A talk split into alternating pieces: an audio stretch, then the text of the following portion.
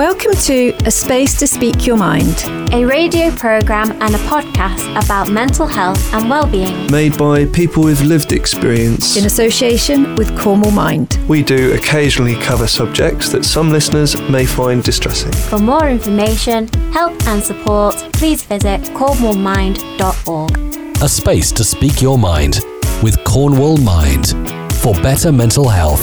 Welcome to A Space to Speak Your Mind on this Times Talk Day a day to talk about mental health.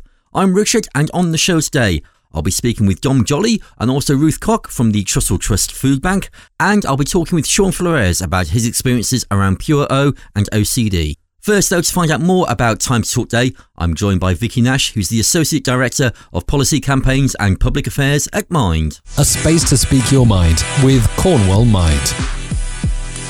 Times Talk Day is the nation's biggest conversation around mental health, with the aim to inspire millions of conversations across the country and encourage more people to talk about their mental health. It's run by Mind and Rethink Mental Illness in England and is delivered by partnership with the Co-op. And to find out more, I'm joined by Vicky Nash, who's the Associate Director of Policy Campaigns and Public Affairs at Mind. Good to have you on the show, Vicky. Lovely to be here. Thanks for having me. So how can Times Talk Day help the conversation around mental health? Well, it's really interesting that you asked this question. A time to talk day, as we know, is really important to make that time in the day to both listen and to speak about mental health. And we actually ran some polling with our colleagues at Rethink and the Co-op, and we were actually quite concerned by the research findings because we found that almost 20 million adults never speak about their mental health at all. Also, worryingly, 8 in 10 are saying that the cost of living crisis is really affecting their mental health. That's actually worse for people with existing mental health problems. That goes up to 94% who say they're worried about the cost of living crisis and how it's affecting their mental health. So, what we're seeing is actually a lot of people aren't talking about mental health and fewer people are expecting to be talking about mental health going forward. So, despite that growth in mental health awareness, we know that stigma and a lack of support are continuing to stop people from speaking out about mental health. So that's why these podcasts and the work that you're doing is so important to make sure that we're having these conversations day in, day out. We're having conversations all the time and we're seeing so many more people coming forward. How's the picture nationally? Do you think things have changed in the last 12 months? It's been such a difficult time for us over the last two years. Do you think that's kind of helped us to talk about mental health more or do you think it's making people a bit more reluctant? I think that when we think about what people have gone through for the last 12 months, and obviously that came on top of the last impact of the pandemic, which really affected people's ability to make space and to manage their mental health. What we're finding is actually people are having fewer conversations, and 50% of the people that we spoke to said that they were having fewer conversations because they didn't want to feel like they were burdening others with their problems because everyone seems to be struggling right now in some way, shape, or form. And so felt like that their problems, their concerns about their own mental health, they didn't want to bother other people about them because others have got other things to worry about. But we know that when we talk about our own mental health, that can really help us to understand what might be going on for us, but also to work out where we might want to seek help and what type of help we might need. So that's a really live concern at the moment the, the other thing that we kind of picked up on was that lots of people are saying they actually can't afford anymore those social activities that help them stay mentally well. And others are having to work longer hours, which means they don't have the time to do the things they were doing beforehand. From national picture, are you seeing mind services being used more? And, you know, obviously within the local minds, there are services that are available. Are you able to signpost them to the wellbeing services? And are they more willing to go to those more, do you think? Yeah, I mean, it's we've definitely seen at kind of a national level and through the kind of information line that we run, the tail end of kind of last year, we'd seen a 40% increase in the number of people that were phoning out information lines specifically with concerns around kind of the cost of living crisis, money, financial worries. And we know that that is kind of replicated across the board in other kind of mental health services. Saying that, we know that lots of our local minds are still very much open for business, still keen to speak to people. So I think they've also seen an increase in referrals coming through to them. And part of that problem is also the challenge of people trying to access help through kind of the NHS, which is becoming tougher with longer waiting times. The need for specialist services in particularly have been really badly affected. So there's definitely people are still coming forward. They're definitely coming forward to us and we would encourage them to reach out and seek help if people are worried about their mental health. Yeah, especially on this Times Talk Day, a really good day to start that conversation. Are you finding as well that there's particular groups that you're concerned about? Are the people that aren't coming forward from particular aspects of society? Well, what's really interesting is what's happening with our young people. So we know that young people were disproportionately impacted really by the pandemic and how dealing with the consequences of the, the cost of living crisis and, and into the recession as we enter that. But what was really interesting when we looked at what young people had told us was um, young people in general talk a lot more about their mental health than the older generations. Almost kind of three and five under 25 year olds uh, make regular space to talk about their mental health at least once a week. That's compared to kind of just over a third of the general population but it's actually younger people and young people who are, are saying actually they are likely to reduce the frequency of their conversations more significantly than other age groups. For all of those reasons, they don't want to feel like they're a burden. They actually haven't got the time to have those conversations. They're worried about other areas. So we're really worried about young people because we saw the impact the pandemic's had. We've seen the increase in prevalence rates from one in nine before COVID to one in six now of young people having a mental health problem, which is, you know, is really worrying about making sure that we get the right support early on for the young people now. So what can we do as a nation to increase that accessibility to mental health support? Well, I think think a little bit about kind of what to do if you're worried about your own mental health, as well as kind of how you might be worried about your loved one's mental health as well.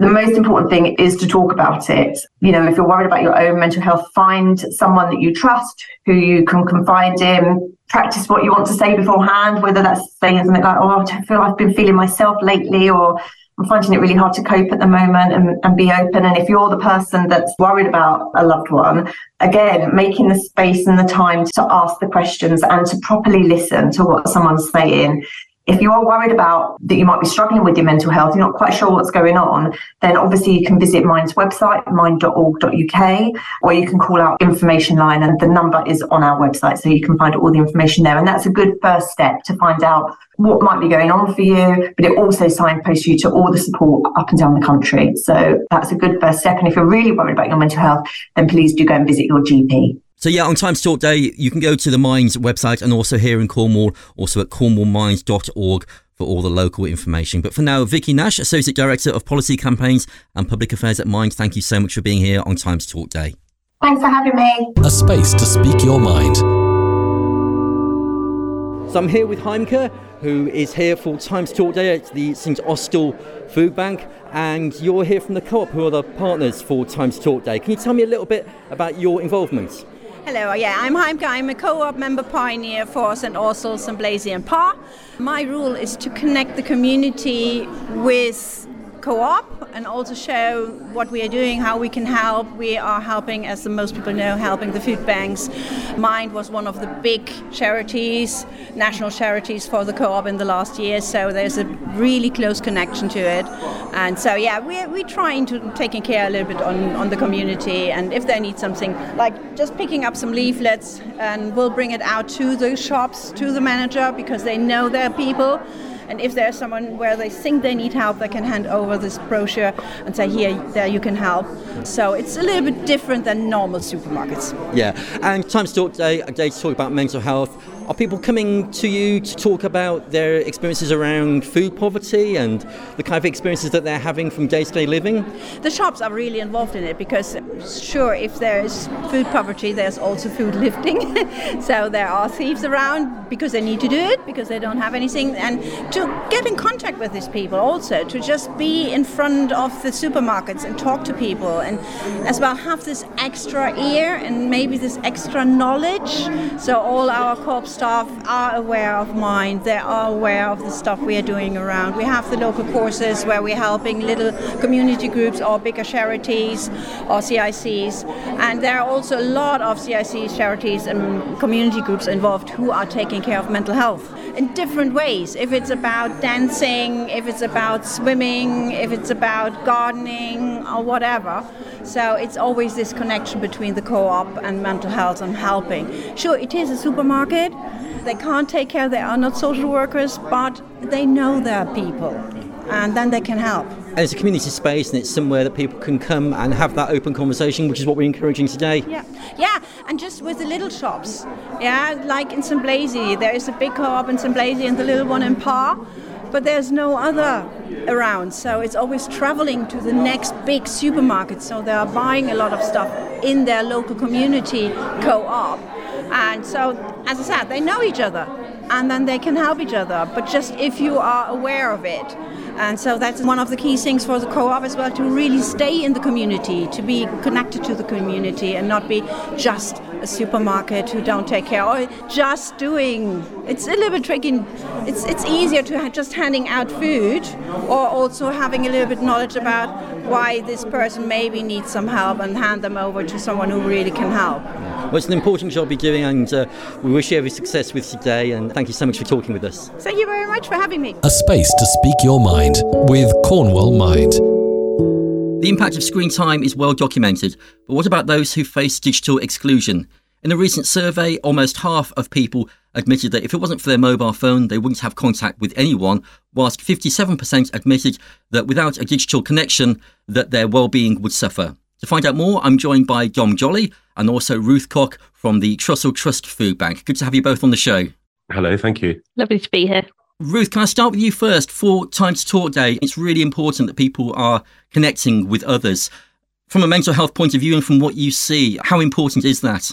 I mean, it's hugely important. At Trussell Trust Food Banks, we provide the opportunity for people to access three days' worth of emergency food, but we also give people the opportunity to sit down, have a cup of tea, have a conversation with somebody that they might not have had that opportunity to talk about what's going on, the financial hardship that they're facing, and the issues they're facing. And then if you add in that unable to connect with people via data or via the phone, that gives you that kind of isolation that is going to impact the issues that you're facing even more. And so it's really important to be able to provide people the opportunity to connect with their family and their friends. And if you don't have access to data, sometimes you're not able to do that. And Dom, you've experienced this over a weekend. You've tried without using your phone, without internet access. How was that for you?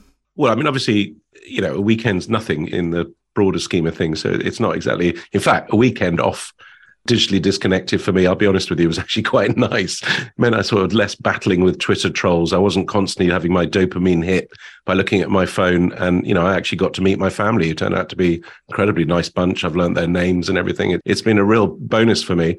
But what was really interesting was actually just realizing just how much of modern life, I think it's sort of crept up on us and we don't realize till you stop it, just how much of modern life is now controlled by being online. I mean, from ridiculous things like scanning a menu at a restaurant. Uh, I went past a busker the other day. I wasn't taking cash. He had a card machine, but you know, you use your phone for your ID. You've got your cards in there. If you're trying to find somewhere, you use a map. And then most importantly, I think is the social side. You keep in touch. You get your news from social media. You contact people. You you don't have to have a full conversation. You're just in the mix.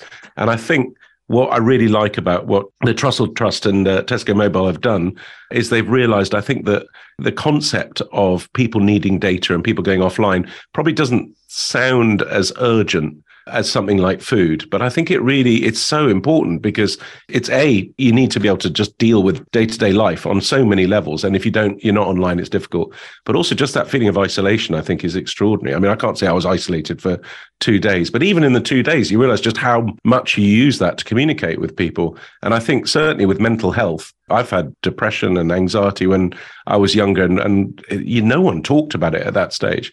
And I think one of the great things now is that everyone well, not everyone, but it's much easier to talk about it. It's much more open to talk about it. And one of those ways you can do that if you're feeling down is just contacting someone online. It's just vital. I mean, that's the thing with digital technology. I, I guess for people who have anxiety, it's you know very difficult to connect in, in the real world. So having that digital connection can sometimes help, but also that digital isolation also can take us away from the people that we need to be around. So I mean, it's a double-edged sword, really, isn't it? But I think for you having that time off we do need that detox sometimes, but also we do need to connect with people in any way we can. Yeah, I mean, it's very weird for me because it's not the first time I've digitally detoxed. I mean, I did I'm a Celebrity and I was off everything for 20 days.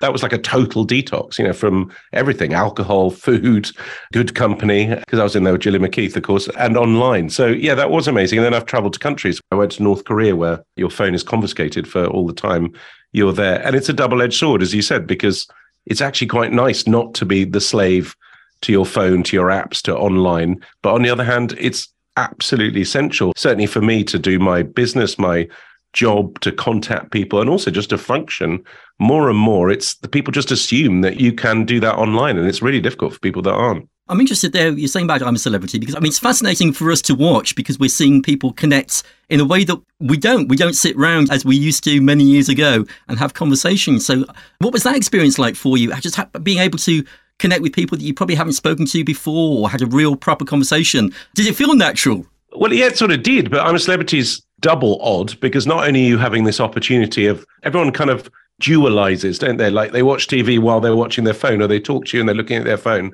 I'm a celeb. You didn't have that, so you did actually open up because one of the big things you don't get about I'm a celeb is you see an hour a day, but 23 hours a day you're quite bored. So you do in the end have these incredibly long conversations.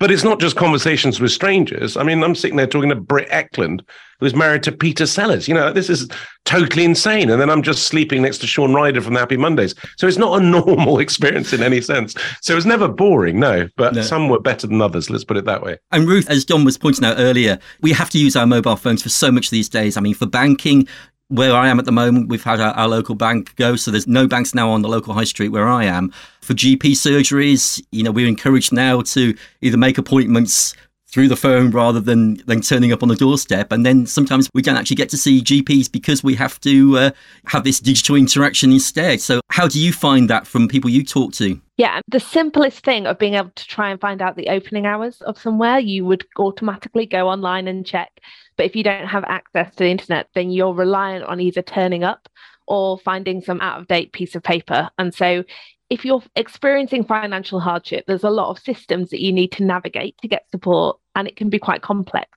And add in that not being able to access the internet, having data, not being able to be connected, it makes it additionally complicated. You're going to new places that you maybe never been to before that you need to find out where to go, and you can't use Google Maps, or you need to contact somebody online, email them, try and find an appointment, and you can't access that to do it. So it does become across food banks, we find people coming in and we're signposting them to other organizations, but it can be quite complex if there isn't that access to data. And so by having the Little Helps data bank connected with our food bank centres, that will make a huge difference to be able to connect people so that they can access additional support if they need it, or just, as you say, be able to make a GP appointment.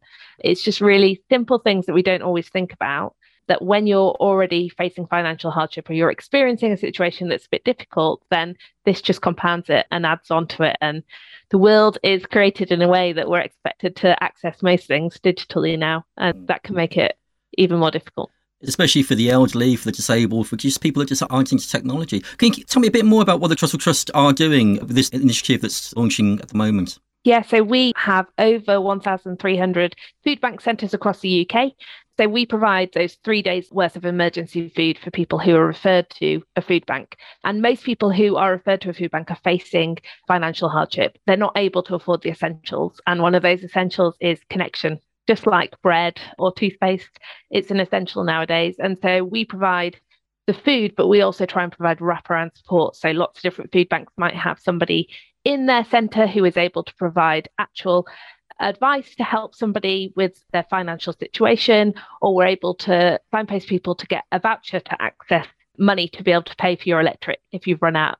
And so this is another thing that we can offer in a food bank centre to help people to connect. And that is a huge piece in the puzzle because it enables you to connect with all the other opportunities that are available to you, which you might not have been able to do before because you don't have the money or the funds to be able to, to access data or or your phone. And Dom, we are acknowledging Time to Talk Day, a day to talk about mental health. You've graciously told us a, a, little bit about your experiences. What would your advice be just for anyone that is finding it difficult or wants to be able to talk on this Time to Talk Day? What would you say and what kind of things benefit you? Well, I mean, on a practical level, exercise was always the thing for me. I have dogs. So weirdly, I, I, used to call my anxiety black dog anyways. A lot of people do. And I actually have two black dogs. So three black dogs go for a walk basically around Cheltenham. And uh, so that's always incredibly helpful. But actually, when I was a kid, you couldn't talk about it. It really was. It was such a stigma. I remember when I was very young, I heard the lead singer of the The band I loved, Matt Johnson, and he was talking about how he had terrible panic attacks and stuff. And I remember thinking, oh my God, that's incredible. If someone like that can be in a band doing that, then it means this thing is not, it shouldn't be that debilitating. But it's about talking to people. And of course, the internet has made that so much easier because you've suddenly got access beyond your friends or having to go and find someone. I, I was listening to something the other day about you can even have therapy online where you don't even have to look at someone. You know, you don't have to have the camera on if that's what you don't want to do. So there's so many. It's just a, a way. I just think communication is one of the most key things. Whatever trouble you're in, however badly you're feeling, if you share that with someone, it's such a cliche, but it does help. And if you don't have access to the internet, you know, it's going to make your troubles even worse. And just with, finally, from what we've talked about today, if people want more information or they want to find out about the Trussell Trust as well, where can they go to find out?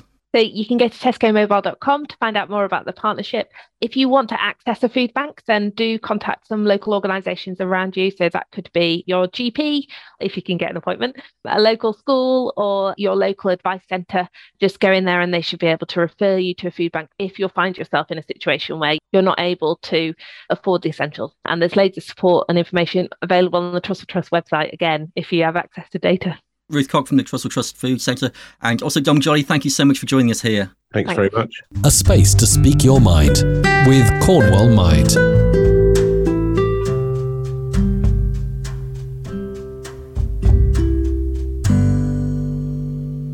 It's a space to speak your mind, and it's time to talk day.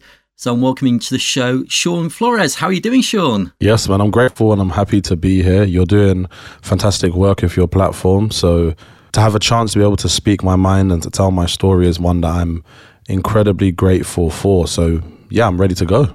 Well, tell me a bit about yourself. Let me find out about you. Yeah, how would I describe myself? So, I'd say probably former model, now I'm currently a mental health advocate. I speak a lot about obsessive compulsive disorder, a very misunderstood mental illness that people usually associate to symmetry or cleaning. Outside of that, I'm also doing public speaking. I do a lot of journalism. And ideally, I'm looking to retrain and use a lot of the skills that I've previously acquired and to retrain, ideally as an OCD anxiety specialist. So, ideally, to become a therapist. And I'm currently on a life coach course. So trying to take the skills that I've learned again and to help guide other people on their journey. So that's a little bit about myself at the moment. But my life essentially changed last year massively after I had a really big mental health breakdown due to intrusive thoughts that I was having. I became incredibly depressed. I was very suicidal. And I tried to just get on with life, but every day felt like a burden. And what happened after that was it was on Saturday, the 4th of June, I woke up and I said, I can't do this anymore. So I went on the internet and I found a therapist and I begged her for a phone call. We had a phone call and I just cried my absolute eyes out because I said, Why am I having the thoughts that I was having? I was having thoughts that you know, that I'm gay, a rapist, and I'm suicidal, all of these things. And for a lot of people, they're like, why would you worry about those things? It's not something to really worry about. But when you have OCD, it's a different level of anxiety that's not normal with the average person. Like everyone can be a little bit anxious, but someone with OCD, their anxiety can feel incredibly crippling. So it was the loss of my identity rather than the things that were bothering me. It was this worry, this fear that I could become some of these things. And what happened as a result was I got the therapy that I needed, and my therapist saved my life. And it's a reason why I'm here today, able to actually speak my mind. Because before that, I was locked up in my mind. It felt like I was in hell internally, and nobody could understand what was going on. I couldn't understand what was going on. I mean, talk a bit more about OCD from your point of view, because you've got a particular type which is pure OCD. So, can you explain what the differences are for someone who might not know about the terms? Yeah, so I'll make this clear that pure O is not a scientific term. It just means purely obsessional. So it's all to do with internal, it's all to do with in your head. There's not many outward compulsions. So, for example, there's obsessions with OCD. So it's the thoughts, the rumination that goes over and over and over in your head. And somebody might perform outward compulsions, might be light switches, um, checking the doors are closed, checking the fridge is closed, turning light switches, could be avoiding certain places. Whereas for someone like myself, because it's all internal, you wouldn't know what's going on in my head. I've had to figure out all of my mental compulsions and what compulsions do. The idea behind a compulsion is it's a behavior, it's an action that essentially allows you to relieve the anxiety from the obsessions, but everyone knows that it happens in a loop. So you get an obsession, you might ruminate, you do a compulsion, but then it restarts. So what you've got to learn to do is to handle the anxiety, teach your brain that it's okay to be anxious because anxiety always has a peak and it will always drop. So that's the best way to describe OCD. And OCD is, as I said, it's very misunderstood mental illness. A lot of our perceptions and ideas of OCD come pretty much from the show that I was first aired on Channel 4 in 2013, which is Obsessive Compulsive Cleaners, where it presents OCD almost as a desired trait, uh, adjective, something to be wanted. Whereas for people that live with OCD, they would refer to themselves as suffering with OCD, where it can be incredibly hard to have certain thoughts that are against your morals, to have certain actions, and it can take up a lion's share of people's time in their day. It affects people's work. So a lot of what I do is trying to raise awareness of OCD, but also get people to understand the severity of the nature of what it is. It's an anxiety disorder. We all, in some way, do have intrusive thoughts, even just in our mind. It's almost like inner voice, isn't it? So it is there for a lot of us, but it's just in a more, would you say, high intensity for you? yes, a high intensity would be the best way to describe it. You're right that there's studies that have shown that everybody has intrusive thoughts. So you might have a thought where you might be, what happens if I jump off this bridge? Or what happens if I drop the baby? Whereas for somebody with OCD, that thought can keep going on a loop, like a hamster on a wheel. And because anxiety is essentially a learned behavior, you become very anxious and you're like, what does it say about me? There's something that's going on. I'm worried that I could be a threat, something bad could happen. And OCD presents itself in various different themes. So, my two main themes are sexual orientation, so the question of my sexuality, and also harm. So, it's the worry that I might harm myself and harm other people, but I'm dealing with it a lot better. I manage it a lot better at the moment because I've got the right tools. So, yeah, it's the best way to describe it. It's almost having intrusive thoughts on a loop. It's always worrying that something could happen. So the intensity of those thoughts, they come at a volume which most people can't ignore. They have to essentially learn how to ignore. And some people have to go on to antidepressants. Some people only need CBT ERP, which is very specific for OCD, which is cognitive behavioral therapy and exposure response prevention. But there's also a new treatment that's come out of Canada, which is called inference based therapy. I need to read a little bit more into that, but ERP is known as the gold standard for OCD recovery. So to be in recovery means the thoughts don't stop. You just learn to realize the thoughts say nothing about you. And the thoughts are known as ego dystonic. So they're thoughts that are against your morals and against your values, then they do not align with your character in any way, shape, or form. Whereas thoughts that the average person would have, which is less intrusive, would be known as ego syntonic. So they align with your morals, they align with your values, they align with your character. So, yes, in many ways, it is at a greater intensity that we have intrusive thoughts. And you're talking there about your sexuality. I know when it first was recognized that you were having pure OCD, it kind of tied in with that sort of time for you that you were recognizing your own sexuality. Can you elaborate a, bit more about that? I mean, had you had OCD all your life and it was only recognized at that point, or was it something that came at the point where you were discovering yourself? Fantastic question, Richard. I really actually appreciate that question because when I was speaking to one of my friends recently, I realized I probably had symptoms that were emerging in my early adulthood. So when I used to work in an addiction clinic, I remember this moment. One of the clients or the users, I think service users is the term they would use now, came in. I wanted to speak about something. There was a young man who had committed suicide and he had hung himself. And I just remember having these constant intrusive thoughts of suicide, suicide. I remember I went home and I cried and I never returned to the clinic ever again because I, I was like, I can't handle it. I didn't know what was going on. I had health anxiety after that. Then I also had a dream of a guy in boxers, and I had this obsessive idea that I was suddenly gay. And probably in some parts, it's an internalized homophobia, which is very natural within Christian fundamentalism, especially in the Caribbean and the culture I've grown up in. But for me, it was more so the collapse of my identity was the biggest issue. It was this idea that I woke up and I suddenly almost no longer knew who I was.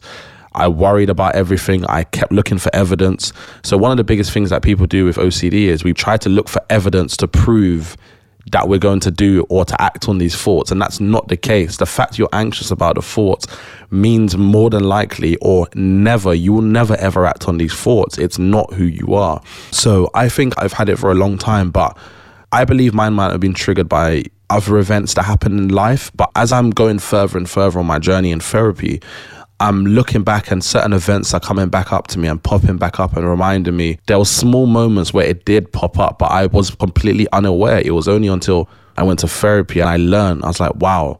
So I probably have had it for in a really, really long time. And I'm sure, Richard, yourself, you've seen a host of other mental illnesses being spoken about or disorders that people don't understand until they finally get the diagnosis. The diagnosis gives them some sort of clarity on Time to Talk Day, we're encouraging people to talk, and especially people from different ethnicities. And you are talking there about religion. It can be so difficult for the cultures to talk openly because there is a stigma still there, isn't there, in society? Massively, yeah. There's a really big stigma because of the relationship we have with medical institutions. There's quite often a distrust. And I think a lot of that has come from many medical practices, such as John Marion Sims, the founder of modern day gynecology, experimented on a black woman. He treated her as a pet in zoo.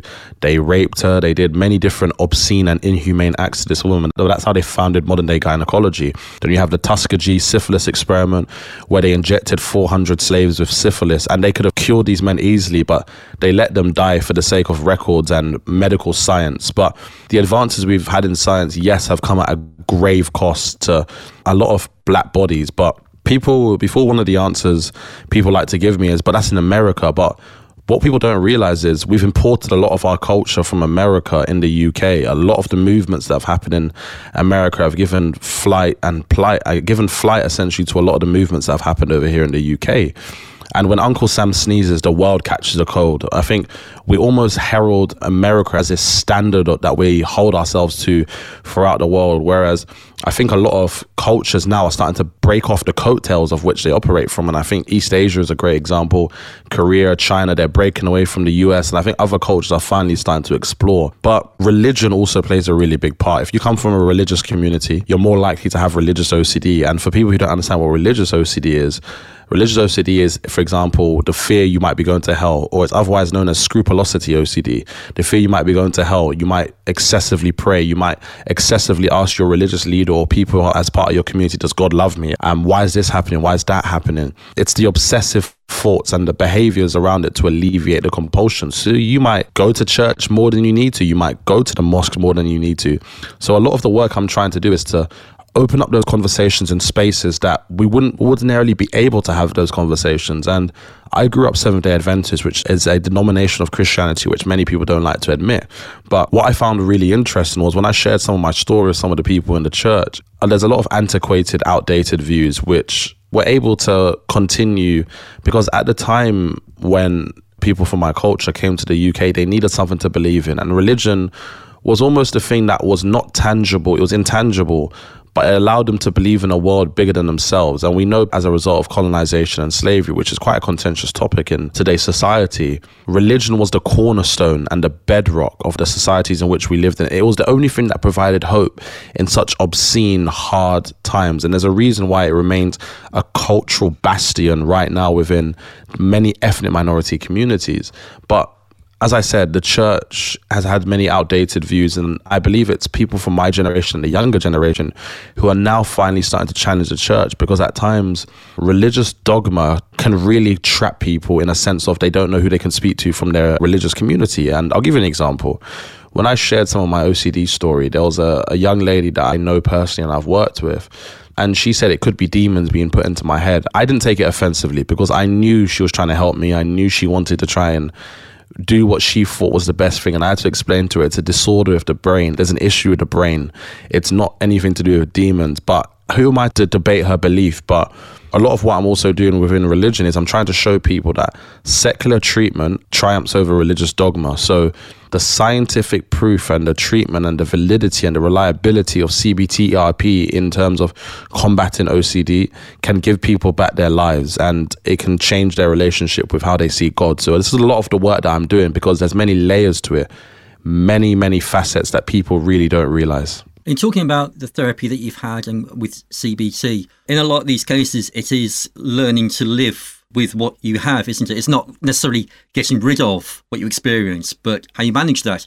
So, can you explain a little bit about that journey? Yeah. So, one of the biggest things that happen typically when people are diagnosed with OCD and they go to therapy, I've been guilty of this too, where you just go, I want to get rid of the thoughts. I don't want the thoughts anymore. But that's the issue. You're trying to fight something that you cannot change. Your brain is a wonderful machine. It creates many elaborate stories. That's what the brain is supposed to do. The mind does everything you can imagine. The mind creates fantastical concoctions every single day of our lives. But one thing you have to learn not to do with OCD is to buy into every single story. So the way I manage my OCD is I don't buy into the story that the thoughts try to tell me. I do a lot of gratitude journaling. I continue with my exercise. I practice my mindfulness. I practice meditation. But also, one thing that's really helped me in my recovery with OCD has been telling my story and telling my story has freed me from being a prisoner of my past because I've had hundreds of people, people really don't realize I've had hundreds of people reach out to me and talk to me about OCD.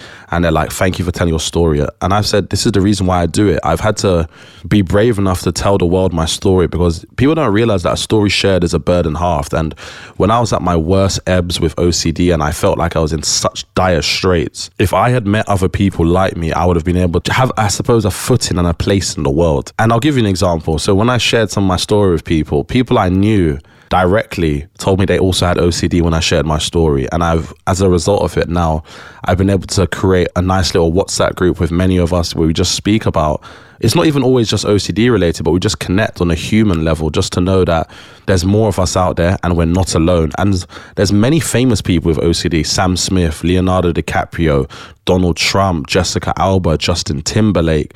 There's many people out there that have OCD. J. Cole, Kelly Rowland, Michael Jackson was suspected to have OCD. There's even Kanye West. Obviously, he has a host of other mental illnesses but it's actually very common. People don't realize that up to 1% to 2% of the UK population have OCD. So it's just people don't speak about it because of the taboo nature of the thoughts and the themes that come out as a result of it. And one of the things that I'm trying to do is to eradicate that shame and that stigma and the embarrassment and the guilt that comes with it because it's not your fault. The brain creates fantastical stories. And I say this to people because there's a host of other mental illnesses that overlap with OCD and have very similar symptoms, such as ADHD, ADD, bipolar. There's many other illnesses that intrusive thoughts can really be a part of it. BPD as well, but I think they've named it now emotional unstable personality disorder. I think they've changed the title of it. So I want people to realize that a lot of my story is not just about sharing it, but it's about getting people to understand that they're not alone and you're free to tell your story to this world. And if people judge you based on something you cannot control, then those are not the kind of people to have around you. But I do also understand at the same time, Richard, there are incredibly worrying ramifications and real life consequences that can happen. If you tell the wrong person and they report you to people who are working safeguarding. I know people that have had their kids taken away from them because there's even something called maternal OCD or perinatal OCD where mothers can develop it. My therapist developed perinatal OCD twice when she had her kids. And because she had a lived experience of OCD, she was able to get me to understand that you can live with it, you can manage it, and it's not the end of your life. So I try to manage it by telling my story, writing my story. I've appeared on many different networks and platforms and written many different articles. And I'm in that OCD activism space and advocacy space just to give hope to people again and to give a voice to those who feel voiceless. I think it's so important talking to someone who has had lived experience. I mean, you're very fortunate there to have a therapist who was able to understand, you know, some of the things that you're going through through their lived experience. So it really is connecting with people, and as you say, you're you're a big advocate for that. And also, Shaun, at a point where you needed to talk to someone, you reached out to the Samaritans. Can you explain a bit more about how that experience was? Yeah, so what happened exactly was I was having intrusive thoughts about cutting myself. And I remember on the night, I held a knife to my hand and I was like, why am I not having the feeling that I want to cut myself? What is this thought doing in my head? And I was so worried I was going to cut myself that I called the Samaritans. I called Samaritans three nights in a row because the anxiety was so bad. I was worried that I was going to take my life. And I remember one night when I had suicidal thoughts, I engaged with the thoughts and I went down a rabbit hole. I was thinking, how do I take my life? Do I jump off a bridge and put a book in my bag? Do I get a gun? Do I use a knife? Do I drown myself? I was thinking which way to go.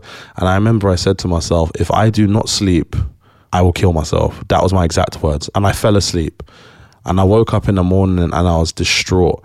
I realized how could I allow myself to think like that? My life is worth living. And what worried me also was sometimes we allow temporary feelings to allow us to make permanent decisions. And I wrote suicide notes. I remember I wrote to my friends that I loved all of them and I'm sorry, but I couldn't deal with everything else. And when I told my therapist, my therapist said to me, delete those notes. We're not doing that again. We're not engaging with your OCD like that again. You're going to get better.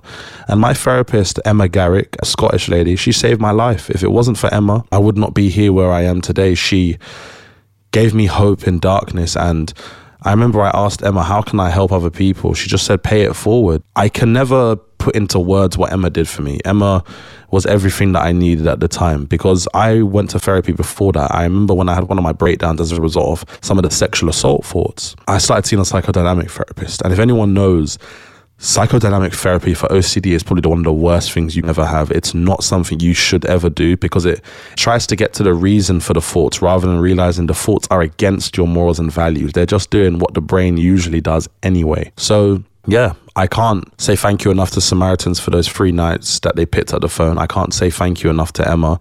And I can't say thank you enough to the people who message me every single day and they reinforce why I do what I do and they give me the hope and they give me most importantly purpose. And one of the biggest things i've had to realize is it is through pain sometimes we find our greatest purpose. And there's a great quote by carl jung that says a tree can never reach to heaven unless it reaches down to hell to find its roots. I think is me paraphrasing it. And that's kind of where i am sitting in my journey now. It's not easy but it's gotten easier. The volume and the intensity of the thoughts have calmed down. So there's something called neuroplasticity where you can learn new habits of your brain so you're not stuck in a death sentence symptoms of OCD. So that's something to really remember. And if you've got any other mental illnesses and mental disorders out there, take your life back because you can. My DMs, um, so my private messages, you can find me all over social media at theshaunflores. I'll put it all in your show notes. You can find me and I'm open to having a conversation. I want people to never be afraid to speak their story and to tell your story. Just explain a few other ways you're going about that, other ways that people can find out more about the work that you're doing people can reach out to me. My DMs are absolutely open. I've met up with people who have messaged me because I want people to know that you're just not alone with it. I've made some incredible friends as a result of me telling my story. So I wrote recently an article on why we need more ethnic minorities in clinical trials with OCD. I'm technically coming towards the end of a trial with Imperial College London where we've been testing out magic mushrooms. So the, the psychedelic property in mushrooms is known as psilocybin. So we're assessing whether it has therapeutic capabilities for OCD, which has been proven in a 2006 Harvard study. So I'm on that trial. I'm going to be also on a trial with UCL next, looking at creating an OCD toolkit and education for those that live with OCD. I I'm also going to be writing a new article on the early intervention because there's research now that has shown that OCD is a progressive disorder and it's not impossible to recover from, but the earlier you catch it, the better. So this is something I'm going to be writing about. So a lot of what I do is try to raise awareness, raise the profile, and also ideally increase funding because depression has about eight to nine pounds spent per patient. I believe it is per year. Whereas when you look at OCD, only 89p is spent per person per year. Yet one in 50 people, if I remember correctly, potentially have OCD. And there's also the undiagnosed, there's hidden populations of OCD, such as the black community and other ethnic minority communities that are hidden with OCD. They don't speak about it. So I'm trying to really bring to shore and use the wave that I've created to wash up new populations, to get them to come forward and to talk about it because we don't all experience the same challenges. You're right. All our lived experiences are very different. And this is why I'm hoping to become a therapist because, first of all, 80% of therapists in the UK are women and only 20% are men. We have a dire need for more male therapists. And I think it could potentially change the tide with male suicide being another really big issue. And I was saying this to someone else that I know that I wonder how many men we've lost to suicide as a result of OCD. I wonder how many times these men have not spoken about their OCD. I know people that have committed suicide as a result of their OCD and are deeply depressed. It's not a joke and it's not something that people really can comprehend until somebody like myself, I'm aware of how privileged and how lucky I am to be able to speak about my recovery in such a way.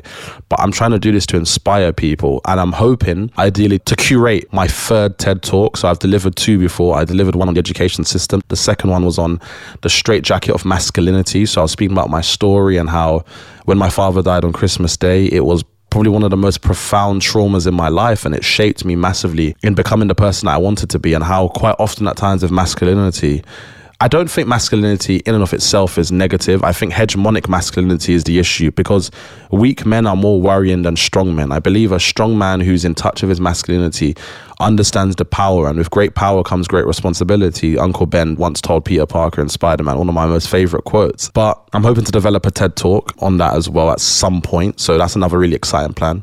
I'm putting together a speaking tour document because I want to speak to higher education institutions and just get more people to understand mental health and just how important it is. I know that mental health is a really popular conversation right now, but I'm trying to break the trend I don't want it to be something that's trending and then it ends in a year or two. I want this to be something we continuously work on because I took my mental health for granted.